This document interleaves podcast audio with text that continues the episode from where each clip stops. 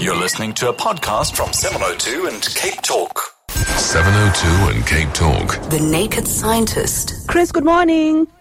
Hello. Lovely to be with you. Thank you for joining us.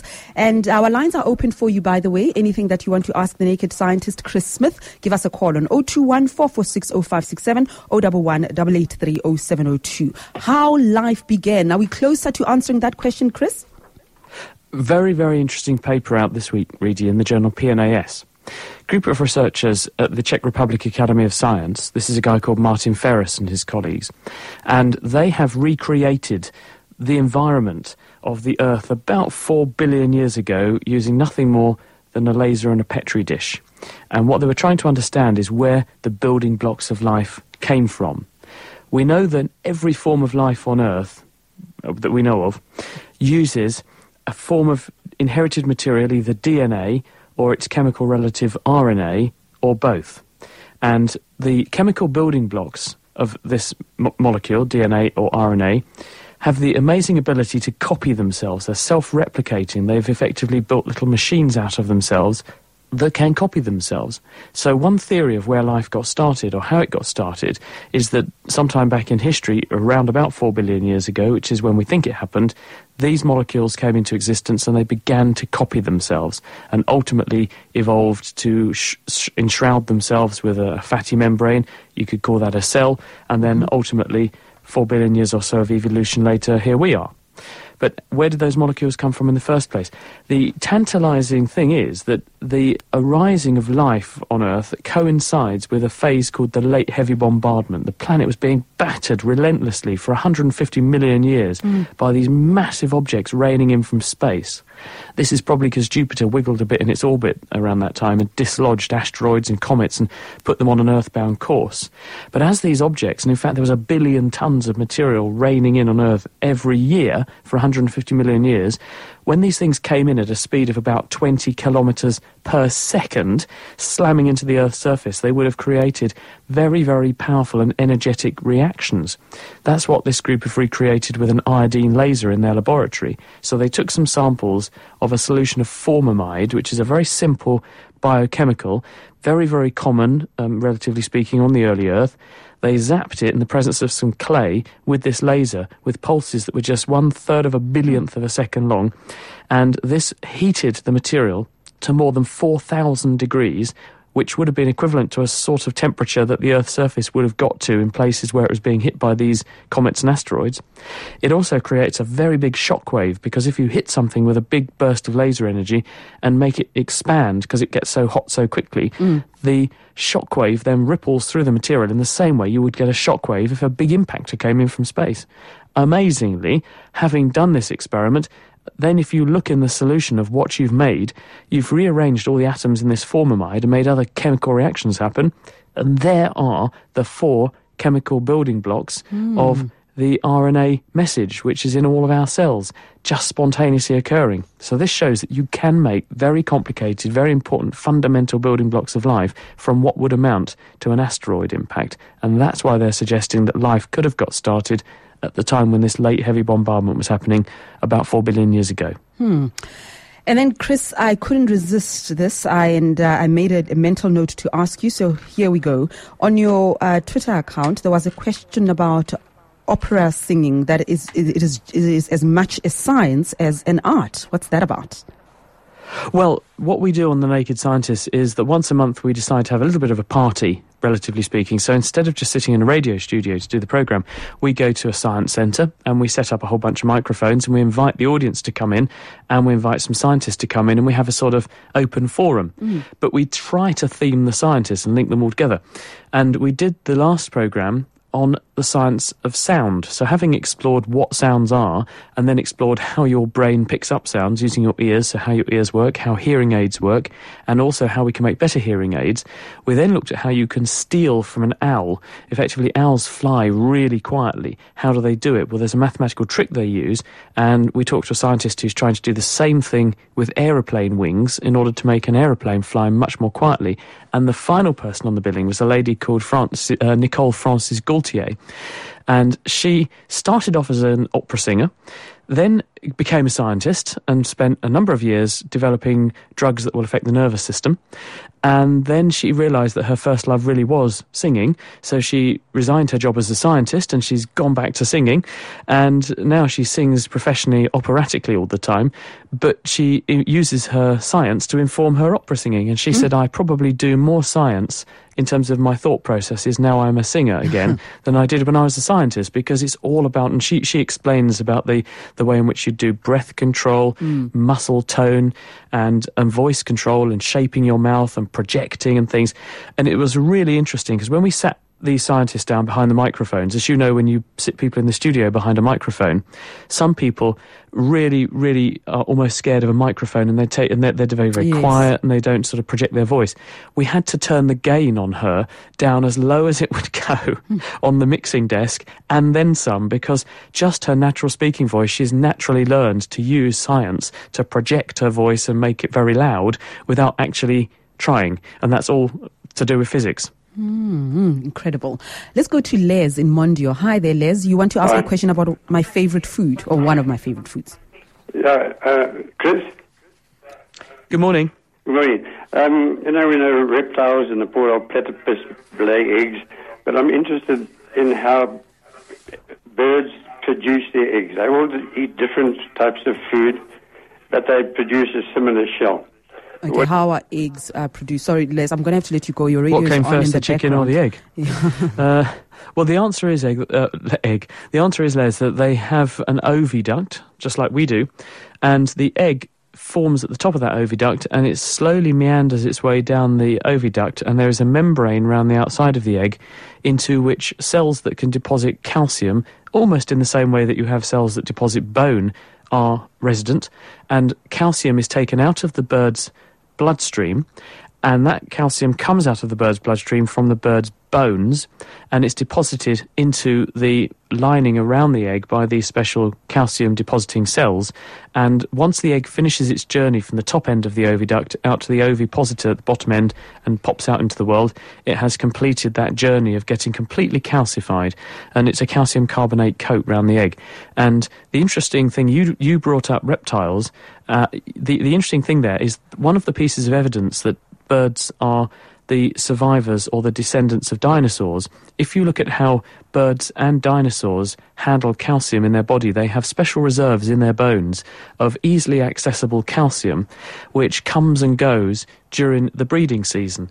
In other words, when birds are breeding and laying lots of eggs, their calcium demand goes rocketing up, so they borrow from their bones, and when they're not laying eggs, they put the calcium back again. And you can see this reflected both in modern bird skeletons but also in fossils of how these calcium, almost like tree rings, grow and shrink in, in accordance with the breeding season. Let's go to uh, Matt in Kyalami. Hi. Hi, good morning. Mm. Um, my question is when candles uh, are, are, in candlesticks, um, what happens to the wax when the, when the candle melts and there's no wax left? Does the wax evaporate or I'll listen on the radio. Thanks. Thank you. Hello, Matt. So, how does a candle work? Well, a candle works because the wax is the fuel, the wick soaks up the fuel and introduces it to the flame where the temperature is really high. Where the temperature is really high, this fuel, which is a hydrocarbons, it's chains of carbon atoms linked together. There's probably about 15 to 20 carbon atoms in a long chain in candle wax. This absorbs energy from the flame, turns into a vapor now. The vapor mixes with oxygen from the air, which is being drawn in at the base of the flame. The oxygen reacts with the hydrocarbon, producing carbon dioxide and water and, and a lot of heat. The air expands and starts to rise because it's less dense, pulling in more fresh air at the bottom of the flame, but some of the heat is transmitted onto the candle base where there's more solid wax, melting more wax, which goes back up the wick, and the, the process continues. So the candle wax is the fuel, and as the candle burns, it burns off the fuel, and therefore it shrinks and disappears. And what you've done is to turn the solid wax in a solid hydrocarbon form into gases in the air. Let's take a break and then we'll be back with more of your questions. Itumeleng and George, I see you. We'll be chatting to you in a moment. 702 and Cape Talk. The Naked Scientist. And Chris is here to answer your questions. You know, those vexing questions that you sometimes uh, lie awake at night and you think, how does this work? Why does this happen? Well, uh, we do our best to provide that platform for you. Uh, call us on 021 446 0567 011 883 0702. Let's go to George in Bellville. Good morning, George. Morning, uh, Chris. Yes. My question is just um, why do we, when we're extremely happy or extremely sad, we shed tears? Why do human beings cry when their emotions are so different? Happiness and sadness. Chris? Hi, George. Uh, yeah, I mean, it doesn't happen so often to me, um, but it has happened, so I can experience it. I can say I've experienced it. I think when my daughter was born, I felt a little bit teary. When when I uh, got married, I think I felt a little bit teary. But also when we're unhappy, we get a bit teary. Why do we do it? Well, humans are really visual dominated animals. More than a third of your brain is given over to processing what comes in through your eyes. Vision is a really neurologically hungry sense. And in other words, we put huge prominence on vision. So we have evolved as a social species to have signals that we can send from one to the other, which will plug into our visual system and tell us, I have a problem with something or I have something to be excited about. And, and crying is a, a very visual signal and it therefore encourages other people to come and help you or to share in your happiness, both of which involve stronger social bonds. And for that reason, it's a good way of getting people to become closer to you. And if you have lots of people who are closer to you, you're more likely to be successful as a species if you're a social species. Why use crying and why use the same signal for both things? Well, crying is often not done in isolation. Mm. People often cry and look sad or they cry and look happy. So, in other words, it's a way of emphasizing the, the manifestation of emotion. People can look a bit unhappy, but not be as unhappy as if they're crying. If you cry, then it says, whatever I'm feeling and showing you I'm feeling, I'm adding icing on the cake to make it really, really clear how strong my feelings are. Thank you. And is it Brian in Milnerton? Hi. Hi. Um, I'd like to ask the naked scientist the following. That, uh, he mentioned about how evolution had taken place um, evolution had taken place that had evolved over over millions of years. And I'm wondering how that ties in with the um, principle of entropy, or the theory of entropy, where things slowly devolve into chaos. But how did things become more complex when we live in a world today with entropy, where things become more chaotic? You're absolutely right. Um, and in fact, um, Boltzmann was the man who invented entropy. And um, I think this is more than 100 years ago now. I think it was in Austria. I think it was Austrian scientist. But the theory of entropy is that everything in the universe is moving towards disorder. And in other words, you can explain why things happen because they go from a relative state of order to a state of greater disorder. But that's not to say that everything exclusively has to become more disordered, because as long as there's a payback, then you can have something which is more ordered if it also gives rise to something that's more disordered. A bit like Parliament. Uh, in other words, if I m- make a reaction happen and I have a chemical which is a liquid and another chemical that's a liquid, and I react them together, let's say they make a solid. Now that's more ordered because it's a crystalline structure and highly organized, and you think, well, that must be a negative entropy. It's not going in the right direction. But let's say the reaction also gives out a lot of heat when it uh, forms that solid. The heat then also goes off into the environment, and that has a very big positive entropy. So the positive outweighs the negative, mm-hmm. and so it still happens. Now, in terms of, of humans, yes, that there is a, an organization from disorder when you're assembling biomolecules and bringing them together and making life. But at the end of the day, the ultimate entropy change is one of more disorder because there's energy coming into the system and ultimately becoming more spread out, but it goes via a more organized state, if you can call us that, in the meantime. Let's go to Itumeleng in Benoni. Good morning to you, Itu. Hi, uh, Chris and Zedi. It's a pleasure to be on your show. Thank you. Um, Chris, there are two institutions. Uh, one is CERN in Europe, and the other one is the Opera Research in Italy. And both of them differ on one fundamental principle of that neutrinos travel faster than the speed of light, and that, that is the point of view from Italy. And the point of view from CERN is that they have found no shred of evidence in their experiments to prove that neutrinos travel faster than the speed of light. I just wanted to hear your opinions on that. Good morning. Well, there was a lot of fanfare. You probably remember a year or so ago there was a number of headlines being produced about saying, have scientists found particles travelling faster than light? Subsequent experiments show that this was not the case. The uh, reason that it occurred was because of some mathematical difficulties. In fact, there's no evidence that anything travels faster than light. Mm. Neutrinos are very tiny particles which you can detect in things like the sun, and they're whizzing through the Earth all the time. They, they're very poorly interacting forms of matter. They're very, very tiny, very, very light, and that's why they're called neutrino, because the, the eno on the end denotes very, very tiny. And the evidence is that they too, despite being very, very tiny, are bound by the same rules that bind other matter, and they can't break the cosmic speed limit that Einstein set of the speed of light. So it is um, not correct to say that neutrinos break the light speed limit because apparently they don't. There we go, Itumeleng. Uh, thank you very much for the question. And is it Lindsay in Newlands? Hi. Hi, Chris. Hi, Redi. Thanks for a lovely show. Thank you. Um, my my understanding is that their energy doesn't get destroyed. There's as much energy in the world now as as there was at the start, and there always will be. But if you move a weight, say a box, from A to B, you use up energy in that movement. Mm-hmm. All right, you might produce a bit of heat, but there's some energy that's used up. It's finished. It's, it's been used in, in making that thing move. So how does this work? You're absolutely correct that there is the same amount of energy in the system uh, all the time. In, at any one moment in time, the Earth is gaining energy all the time, of course, because it's being hit by energy from the sun. It's also losing a bit of energy out into space, but it is slowly warming up a little bit. So the Earth's overall energy is slowly increasing. Mhm. But if you take any system, let's take your box example. The box at rest isn't isn't doing anything. It's just it's just sitting on the table. But that doesn't mean it's got no energy in it because if the table is raised off the ground, the box is experiencing a force owing to gravity pulling it towards the ground. The box can therefore be thought of as having gravitational potential energy. If I nudge the box and knock it off the table, the gravitational potential energy is converted because of gravitational acceleration. The box falls towards the ground. That gravitational potential energy is converted to kinetic energy, movement. But as the box goes through the air, it's bashing into air molecules, pushing them out of the way, and through the effects of friction, Mm. is therefore generating some heat. Now we've got heat energy, which is vibrations in atoms in the air, and the box has got a bit less energy. It then slams into the floor, and there's a banging noise. That's some sound energy, and a bit more heat because it compressed the floor, and now it's lost its gravitational potential energy, converted it via kinetic energy into kinetic energy of molecules in the room and sound energy.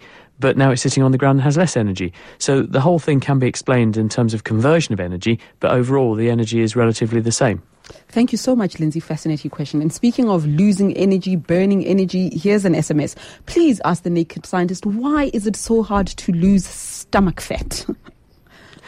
Well, the reason is that fat is so energy dense. We've evolved to use fat as our energy storage vehicle because you can pack enormous amounts of energy into the chemical bonds that make up fat. There are between 16 and 20 carbon atoms in chains in body fat. And every single one of those bonds stores a huge amount of energy. And when the body metabolizes or breaks down fat, what it's doing is taking little two carbon chunks. So you snip off two carbons from your fat, you react it with oxygen, and you make CO2. And making those new bonds releases a lot more energy, and that powers your cells. So the body has evolved to use fat because it can pack a huge amount of energy into the fat. But that means that you've got a very big energy store there. So to get rid of it takes a really long time to burn it off. And there's also some evidence that different parts of the body store fat preferentially in some people. In Mm. ladies, they tend to store fat around the breasts and also on your backside and hips. This is thought to be a healthier distribution of fat because it coincides with lower risk of things like high blood pressure, stroke, and heart attack. And that's probably because it's a good way of storing energy for, say, baby rearing. Whereas Mhm. in men, there's often a predilection to store fat around the midriff in the stomach, and you make an apple shape. This is, co- uh, is coincident with a higher risk of stroke and high blood pressure and heart attack and high cholesterol levels. And it, it would appear that storing the blood around the abdominal viscera, which is where it's all stored, around your organs inside your abdomen, this is uh, very bad for your health. Now, in terms of getting rid of fat, the best thing to do is to increase your metabolic rate. Mm. That means taking exercise because the more exercise you take, the more lean tissue you have, muscles, and the more muscle you've got, the more lean tissue, your, your metabolic rate must be higher, and therefore you have the more capacity to burn off the fat. But there's no point in increasing your metabolic rate if you don't also cut down your metabolic intake and eat less, because then there will be a net conversion of stored energy into carbon dioxide and activity leaving your body, and therefore you will lose weight. There we go. Let's go to uh, Lucas. Lucas in Midrand. Good morning. Good morning, Rudy. How are you doing? Good. Your question? I'm a bit nervous. Oh, Rudy. okay. Don't worry. Take a deep breath. Take a deep breath. I don't bite. I promise you. And it's so much No, fun when you call me. I love it. So go no, for it. No, no problem. I Yeah. just want to ask Chris. I've got two month old baby, so he he forever smiling while, while he's sleeping. So I'm wondering, does he see anything or does he smile anything? Because when I ask my, my the elders, they always say, "No, he's chatting with ancestors. Don't worry, he's fine."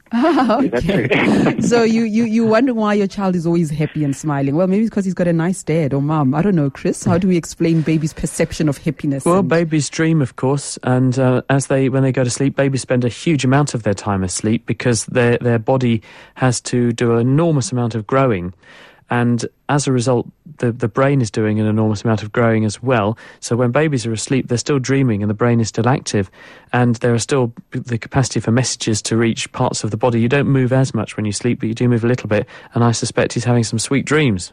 Mhm. Just enjoy it, Lucas. Enjoy it. Uh, because one day they scream, they cry, you don't know what's wrong, but a happy, smiling baby. But what about the children? That's just the adults, isn't it? Okay, uh, do we have some time for this one? Okay, let's just try. If not, we'll b- bank it for next week. Sando, hi. Yes, yes. Good morning. Yes, good morning. I would like to find out if you drink water, uh, do you get any oxygen into your system, or what's happened to the hydrogen and oxygen, or you just passing through and no, you don't gain anything? Okay, so what happens to the chemical composition of water when you actually drink it, uh, Chris? There is a little bit of oxygen dissolved in water, and we know that because fish and other aquatic species that have gills, for example, are extracting dissolved oxygen from water and putting it into their bloodstream.